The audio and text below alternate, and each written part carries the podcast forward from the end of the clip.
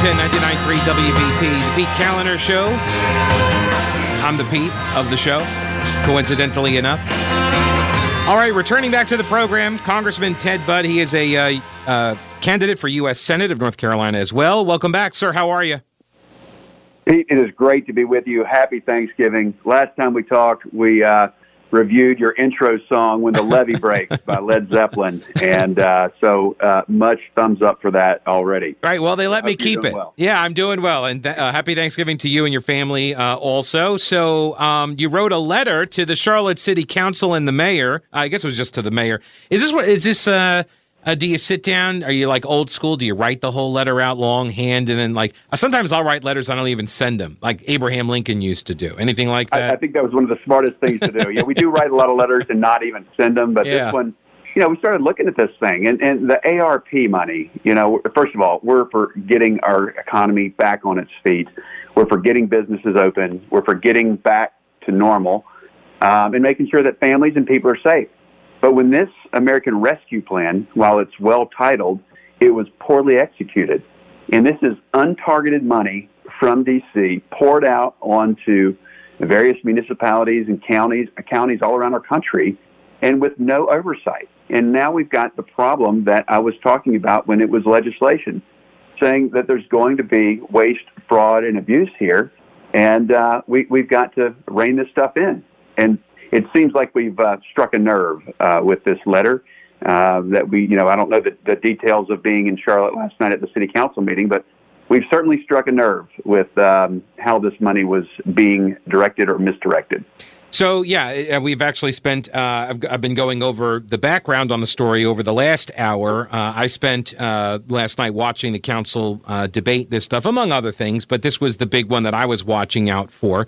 Um, and and to your point though about this essentially I called it earlier helicopter money, right? Like that's the that's what this was. It was just push all the money out as quickly as possible. I think you could make an argument at the very beginning of the pandemic um, for the helicopter money and people said, well, there's going to be waste, fraud, and abuse. And it, I guess that's kind of the trade off. You just have to accept that that's going to happen. And the it's just it's worth it basically right it's worth whatever the amount of waste fraud and abuse because you can't possibly construct enough safeguards in order to get in the process of getting the money out fast but the arpa was much later like yeah. there there could have been better controls How, yeah pete i want to go back to your first statement there is i don't accept any waste fraud or abuse even in these early stages of covid uh, I, I want to start with the view that every taxpayer dollar is sacred and I, I don't care if that's taxing a, a millionaire or the hardworking person that gets up at 5 a.m.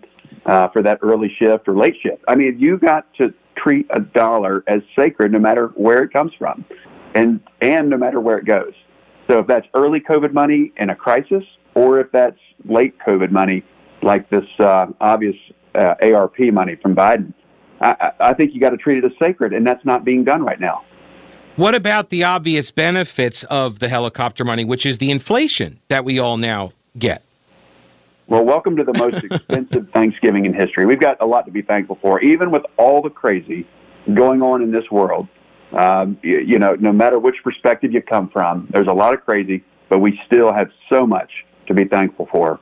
And uh, we need to spend a little time this week counting our blessings, uh, being grateful for those in our life that we love and we care for, but that still doesn't mean we, we can, uh, you know, advocate ourselves of fiscal responsibility, which is not happening in this case that you've been talking about today. Yeah. So, is there uh, last question on this? Uh, is there uh, is there anything specifically that you are looking for from the city and the mayor? What do you, what do you want, and what will uh, I guess what will satisfy you? Yeah, sure. So, you know, the, the city announced some of the fifteen million dollars is going to go to things like digital inclusion. Well, what does that mean? And look, I'm for uh, bridging the digital divide between people that have and don't. I want to. I've supported rural broadband. We saw people having to work from home and getting way behind because they didn't have good connections. I'm for fixing that. But what do you mean, or what does she mean by digital inclusion? And then, and then Pete, what is meant by grassroots nonprofit support? What organization is she talking about?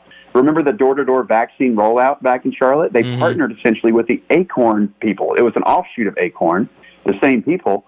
And, but then, you know, who's making decisions in these organizations? Is it the mayor's friends? Is it her supporters? We really need transparency there, and so far we haven't gotten that. Yeah.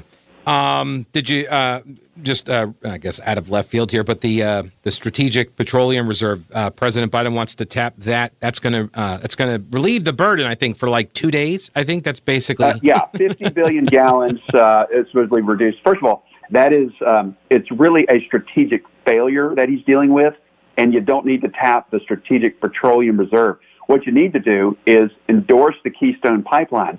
Remember, you shut down capacity which uh, you got more dollars out there chasing less goods because he's closing down capacity, which is inflation by its very definition.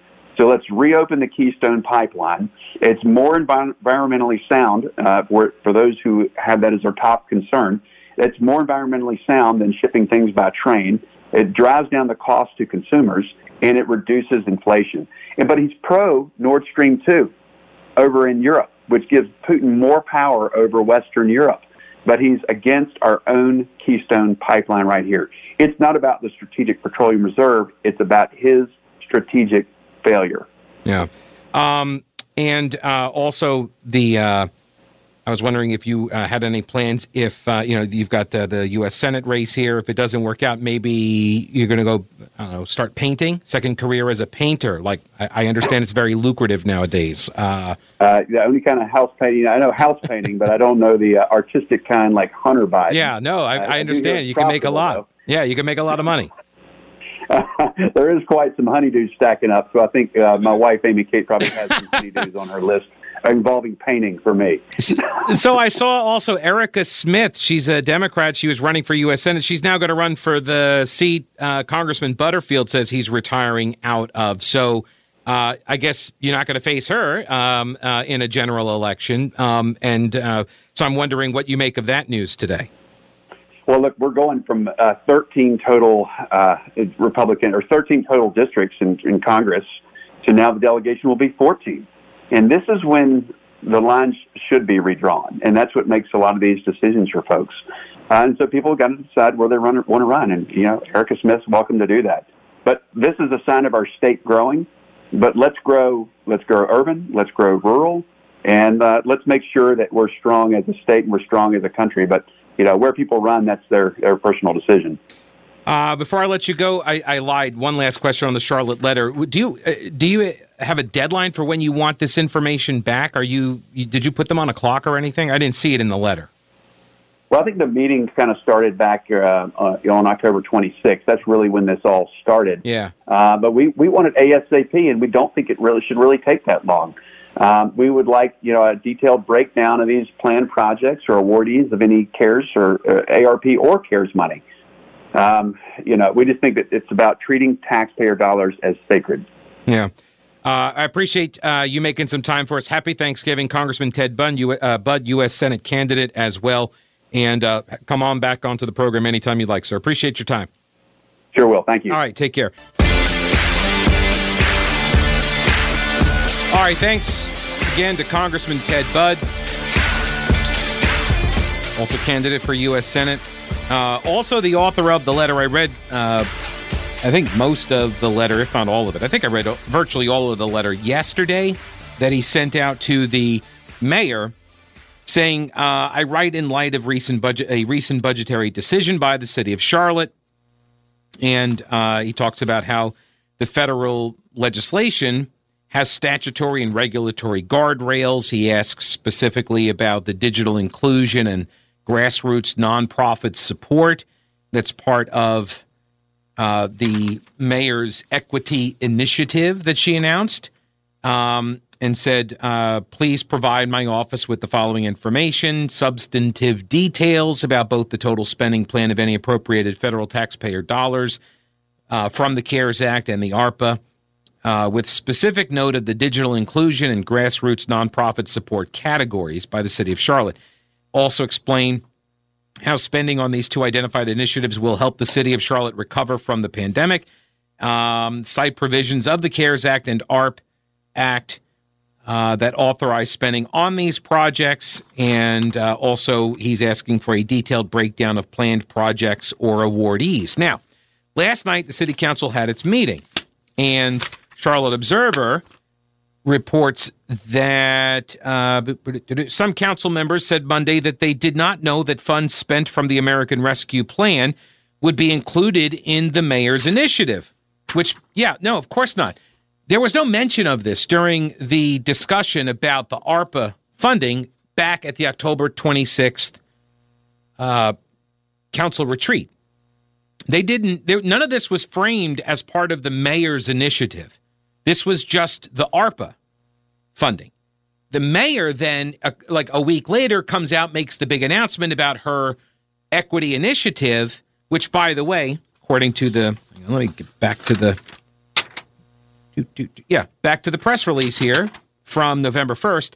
The Charlotte Executive Leadership Council, oh, sorry.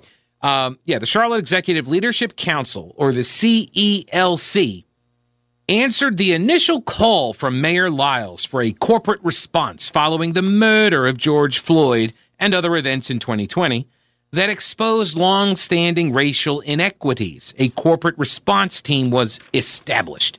So, this is all still from the George Floyd murder.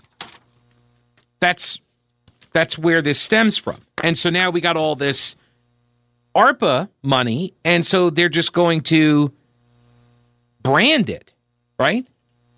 That's what they're talking about.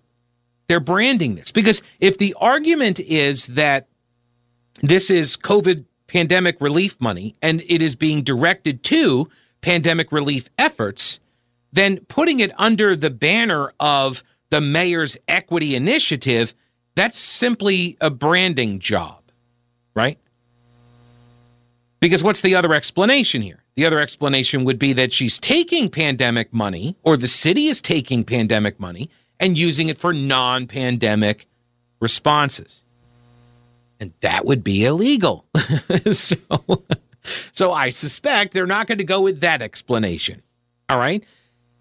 Council members said they did not know the funds uh, would be included in the initiative. The money also raised concerns from U.S. Representative Ted Budd, who is running for U.S. Senate. Budd wrote a letter to the mayor last week asking for details. Neither the mayor nor the city manager responded to Budd's letter yesterday, although Lyles issued a statement on Friday saying she would review the letter and compile a detailed response. City manager Marcus Jones assured the council last night that no money would be spent without further approval by the council. Lyles also said money would need further approval, and she apologized for not being more clear with council members before she announced her digital inclusion pledge. So, a couple, two things out of this. City Manager Jones assures the council that no money would be spent without further approval by the council.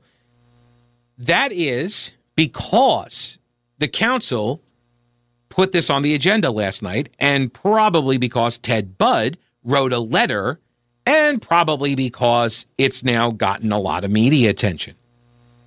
But but more importantly, as I mentioned at the end of the last hour, you've got the creation of these advisory committees for overseeing each of the quote buckets of the money and as it was explained last night. Well, here, let's take a listen. This uh, to, to, to number seven, clip seven, go. The manager assured us in the first slide. This is Councilman Driggs. Uh, council would have, you know, the the, op- the opportunity, I guess, to approve or or to.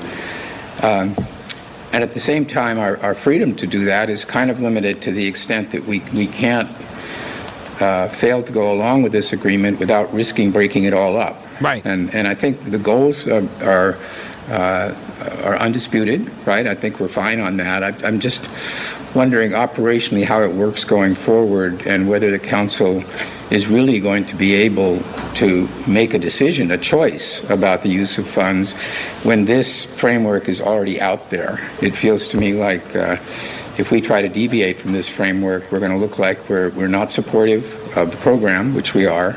Uh, or we're going to jeopardize our relationship with the private sector. I feel that we're kind of locked in at this point, and whether or not we really have a lot of latitude to decide about the future use of those corridor funds. Right. So that was one component, the corridor funds, and then the other uh, component uh, was the digital inclusion funds. So, yeah, that's the. They're locked in. If it seems like they got boxed in, they got corralled into this, It's because they did. It looks like that because that's what happened. Charlotte City Council members asking the mayor, hey, so what's up with this equity initiative that you did where you took the money that we approved for uh, various categories under the American Rescue Plan Act? You took that money and used it for your big branded Mayor's Equity Initiative. What's up with that? Councilman Ed Driggs rightly points out council is locked in now.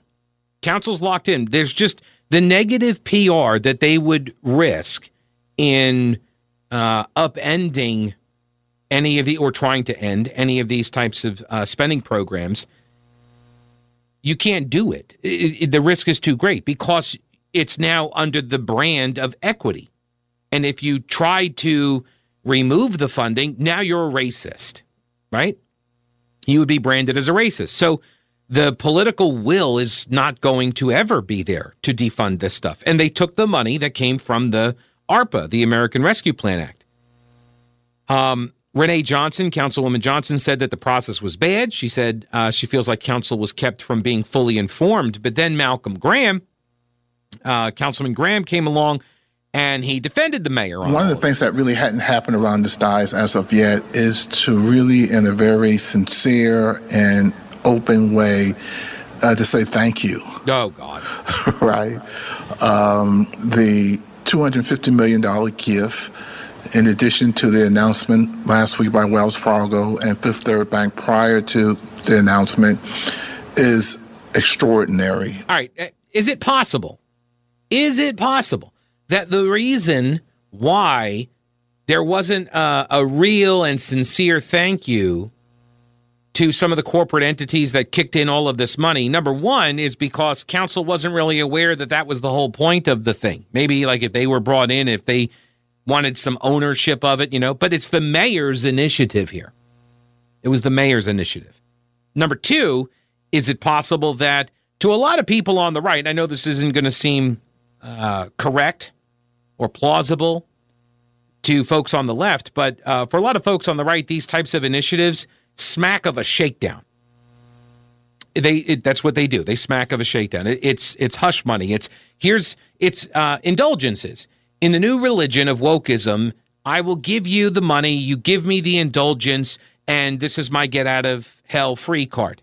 See, look at me. I donated all this money. I'm not a racist, systemically racist institution. That's what a lot of this stuff smacks of to non leftists. And I know that leftists don't understand that, but just thought I would throw that out there. Uh, and its um, complexity uh, and the way it was brought forward to the table by the mayor. When I was first at this diocese years ago, a lot of these acti- activities started in the corporate community. Uh, Public private partnership is the hallmark of the city of Charlotte. It's how we built the city. Uh, and the mayor at that point when I was there from 99 to 2005, really didn't have to do a whole lot. All right. This is Malcolm Graham taking a shot at Pat McCrory because from 99 to 05, Pat McCrory was the mayor of Charlotte. And what Graham is saying is that, look, this is the way stuff has always been done in Charlotte, the Charlotte way business and local government, public private partnership. And he is correct about that. But then here's the dig at McCrory uh, that oh you know back then the mayor didn't even have to do anything. Um, as I told my one of the mayor's predecessor, just drive the car and don't wreck it. Um, the corporate community was his GPS. Um, Pam Syfert ran the city, and he was surrounded by a progressive Democratic city council. So just drive the car and don't wreck it. All right, that's not true. Okay, that's not true. I mean, I'm not saying he didn't say that to whoever he was saying it to. Just drive the car, don't wreck it but this progressive city council that surrounded him that that was not true. You had a council that like the joke has always been 20 years right? The joke was that there are three parties in town. There's the democrats the republicans and the chamber. Right? That was the joke. And so i understand what he's getting at here. He's not going to make that joke. He's not going to make that statement but that's what he was alluding to i suspect um, but the council wasn't a progressive city council. The council was evenly split. There were Republicans at one point that were the majority on city council at that time. So this idea that like progressives built Charlotte is a lie. Okay, that's a lie. The corporate community built it with help from Republicans and Democrats. And now Democrats want to pretend that it was all them. And that's a lie. They did not build this city all by themselves. And the progressives damn sure didn't. Okay, damn sure didn't. Now, you could say they were progressive for their time. Okay. But by today's standards, no. No. Progressive today means something different. Progressive today means woke. It means crazy. It means, all right, it doesn't matter. But not by today's standards. Also, you notice he talked about Pam Syfert, city former city manager. And that is true. You know why? Pam Syfert was the one in charge of all that because we have a manager council form of government. That's the kind of government in North Carolina cities operate under. We do not have strong mayor systems. A lot of places like Charlotte, mayors don't even get a vote, which is why mayors have to get creative in Charlotte in trying to figure out ways to get a branded initiative. And that's what she just did. That's what Mayor Lyles just did with $70 million from the ARPA money. That's what she just did. I mean, Pat McCrory, he may have done like mentoring for, you know, at risk youth, but who cares? This is internet. Lyles is going to give us all internet. And equity, sorry. Equitable internet. She's going to give us equitable internet and corridors of inclusivity, of opportunity. Um, Pat McCrory, he just talked about corridors of crap. Remember that? well, he was talking about he was talking about the artwork at the time that was going up on South Boulevard along the light rail line, and how a lot of the artwork, quote unquote, artwork looked a lot like the corridors of crap that they were tearing down. oh yeah, outrage ensued. All right, back to Malcolm Graham. Um, fast forward, the mayor has to be intimately involved uh, in working with um, the private community in a more direct way versus 10, 15 years ago because the private community interests are international now. No one's just thinking specifically about Charlotte each and every day. 15, 20 years ago, they all thought about Charlotte each and every day. And so I want to thank the mayor for providing the leadership uh, on this initiative uh, in terms of bringing the public and the private community together for something that is really, really, really good. Alrighty, so uh, there's uh, if you can like I'm new back in town, obviously, so I'm looking to see the blocks, the alliances, and uh, think I found one. I think I found one.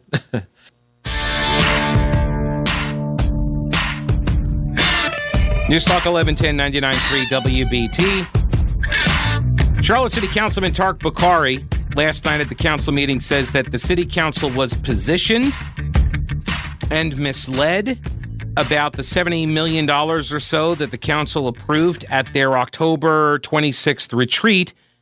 Money that came from the America Rescue Plan that the mayor then branded as part of her equity initiative. On July 19th, the staff sat in front of us with the ARPA money. That's after the CARES money. It's the, it's the second round of federal money that's designed to help cities like ours and the entire country to rebound from what was going on in this COVID economic crisis that we were in, particularly small businesses. They presented us that list of everything that was there, much in the same form you see it today, and it had breakouts, and we said, yeah, we like it. Um, okay, well, let's get us some more detail so we can get this money out the door urgently. And then three months goes by. And we were all sitting having discussions, and, and we were trying to relay hey, this is urgent. Like, we, why aren't we addressing this with urgency? This money is here for the recovery. And we, it never made sense. We never got complete, crisp answers. And then on October 26th, we sat at that retreat in Winston-Salem, and a presentation was given to us. Nearly the identical presentation we had seen over three months earlier.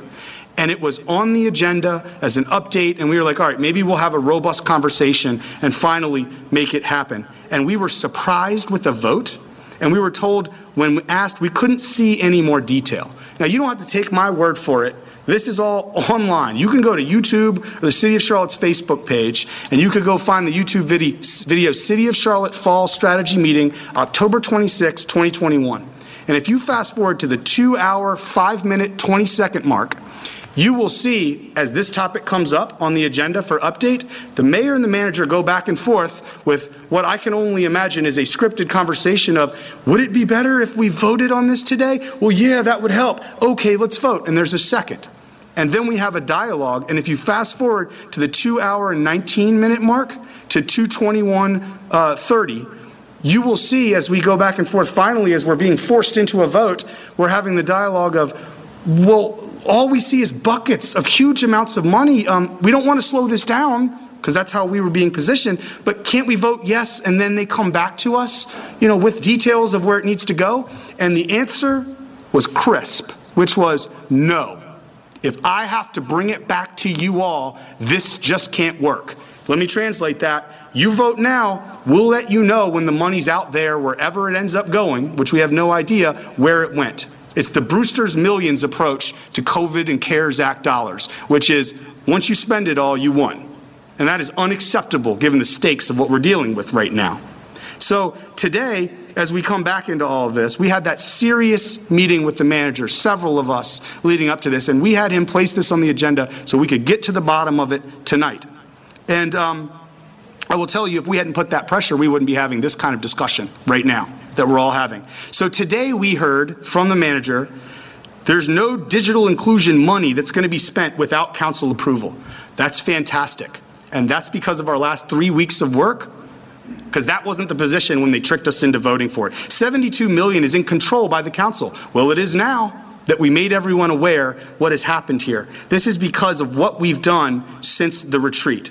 All right. So then the mayor said that, uh, look, she told council the plans would still need approval from them, but I'm sorry if you misunderstood. this is like, I'm sorry if you got offended by the thing that I said that's totally not offensive, right? Like, it smacks of the it does. Like this. All right. Well, you you be the judge. I remember saying that because I do believe that where the way that this is being framed is that we have committed and given away money, and there is no contract, no commitment to give money to any group, except in a way that we do it in terms of a partnership, which has never really been defined, except we work together in this community.